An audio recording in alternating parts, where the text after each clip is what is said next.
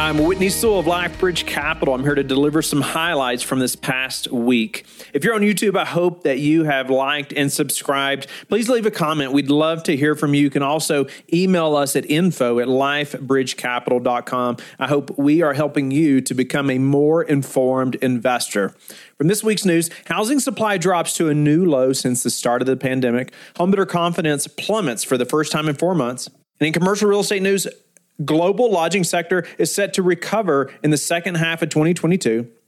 The Omicron variant will not affect commercial real estate recovery, according to the experts. Office leases rise thanks to tenant perks. Manhattan office real estate is not affected by work from home setup. And for the latest in the economy, top academics insist 2022 will be a tough year for housing. Fed interest rate hikes will likely begin in March.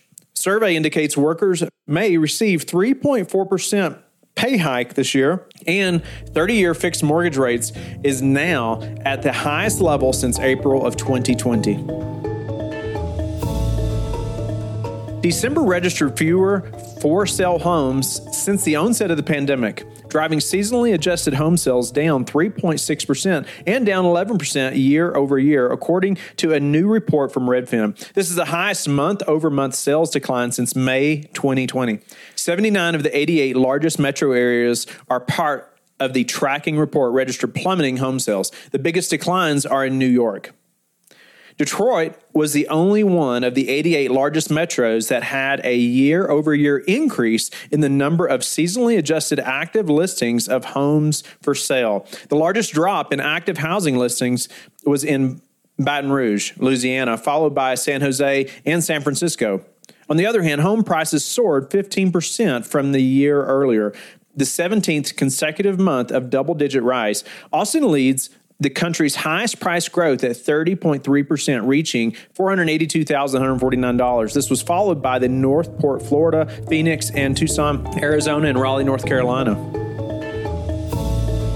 Inflation fueled construction supply prices affected building confidence this month after higher costs of materials and lack of availability due to supply chain continued constraints.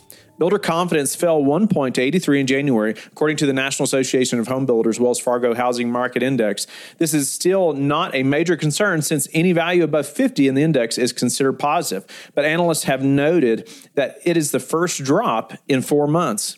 NAHB blames building material costs, skilled labor scarcity, and higher mortgage rates for likely worsening housing affordability in 2022 as buyer demand can't still keep up with new construction. In commercial real estate news, the global lodging sector will recover in the second half of 2022. Fitch Ratings has lowered its outlook for the Omicron variant hit global lodging sector, even though occupancy gains and rate performance in the U.S. last year exceeded expectations, along with business travel's faster recovery. Many countries in APEC and Europe regions remained hampered by restrictions in travel and mobility because of the pandemic. China's zero COVID 19 strategy is also expected to prevent its recovery in tourism. The credit rating agency believes that leisure travel demand will only be centered on holiday destinations, regional getaways, outdoor accommodations like campsites, and short term rentals. Meanwhile, business travel appears to be recovering faster in the U.S. than in other parts of the world. Fitch says it now expects revenue per available room to recover to about 70% of 2019 levels in 2022, with most of the recovery happening in the second half of the year. However, the industry will still have to contend with inflation concerns, tight labor markets, sharper competition from short term rental markets, and the lack of public sector support aside from limited local trips due to the Omicron variant. But such is not the case for Moody's Analytics and believes the Omicron variant will only hinder but not derail the recoveries for commercial real estate and the overall economy in the country.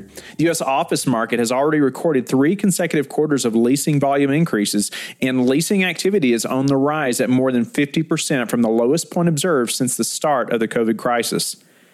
The impact will most likely be felt as more firms will have to delay their return to office. Moody's Analytics is closely monitoring the effect of Omicron on remote work decisions by firms and its consequences to commercial real estate demand and activity. The hotel sector, on the other hand, will only have a minor dip in occupancy as domestic travel is close to 80% of 2019 levels, which has added some hope in the industry. Early this week, Donald Trump announced his plans of expansion of his Miami resort, one of his biggest properties. He intends to create 2,300 luxury homes as well as retail and commercial space in the first phase of construction at the Trump National Doral. In terms of multifamily rentals, Adam Kaufman, COO of crowdfunding platform ArborCrowd, announced in another report that multifamily robust growth is projected to continue in 2022. Many investors in retail, office, and hotel properties, which continued to lag in 2021 because of the COVID 19 pandemic, have turned to multifamily assets. Kaufman expects this year will be another strong period for the asset class. Landlords are showing tenants with tens of millions of dollars and months worth of free rent and cash gifts to tenants to attract lease renewals, according to a report by the Wall Street Journal. Landlords are also paying for expenses and completing customized makeovers. In return, building owners are also able to charge increased rent which is much much less than their face value when all liabilities are taken into account. According to real estate services firm CBRE, the average cash payment to tenants has more than doubled in the past five years from $76 per square foot in 2016 to $154 in 2021. As a result, the amount of money landlords collected on these leases fell by 7.7%, despite office rents increasing 1.6%.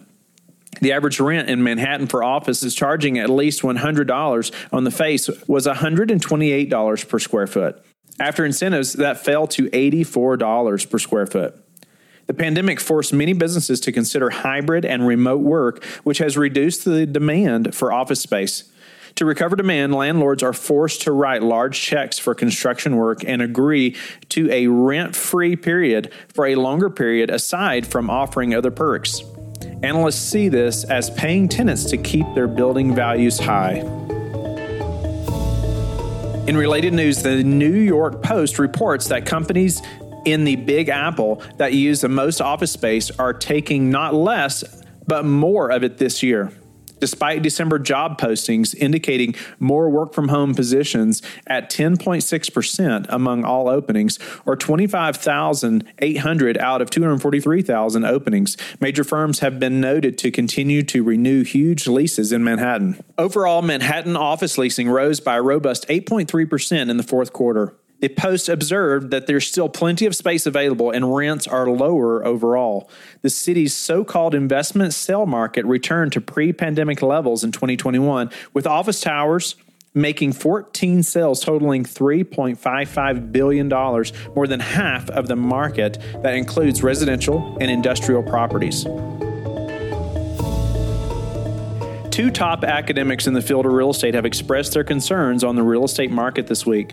Sam Chandan, Dean of New York University Schack Institute, wrote an article on Forbes that points out the unprecedented price appreciation in the housing market has translated into substantial gains in equity and proceeds. However, while he believes that bidding wars have become less certain, prospective homeowners still have to contend with significant competition from traditional homebuyers relying on mortgages and all cash buyers and institutional investors. Chandan expects price increases to lose momentum in the coming year. I bet a not so clear magnitude of the slowdown. However, he is concerned about the rate of appreciation that will fuel a further erosion of housing affordability. On the other hand, Susan Wachter, professor of real estate at Wharton, also shares the same sentiment with regard to first time buyers. According to her interview with Wharton Business Daily, qualifying for a home and paying for down payment is beyond the reach of many millennials, even though the market indicates that it is cheaper to own today than rent. As a result, there's an observed increase in discouraged renters who see themselves renting for a longer period instead. Wachter also predicts that if the Fed cannot contain inflation, currently at a 40 year high, a looming recession will take place given its current measures. Federal Reserve Chair Jerome Powell reported last week that the Fed is posed to weather the current COVID 19 surge with only short lived impacts and is ready for the start of tighter monetary policy. Powell announced during his confirmation hearing for a second term at the central bank that the Fed could be forced to push through a sharper rise in interest rates this year if prices continue spiking.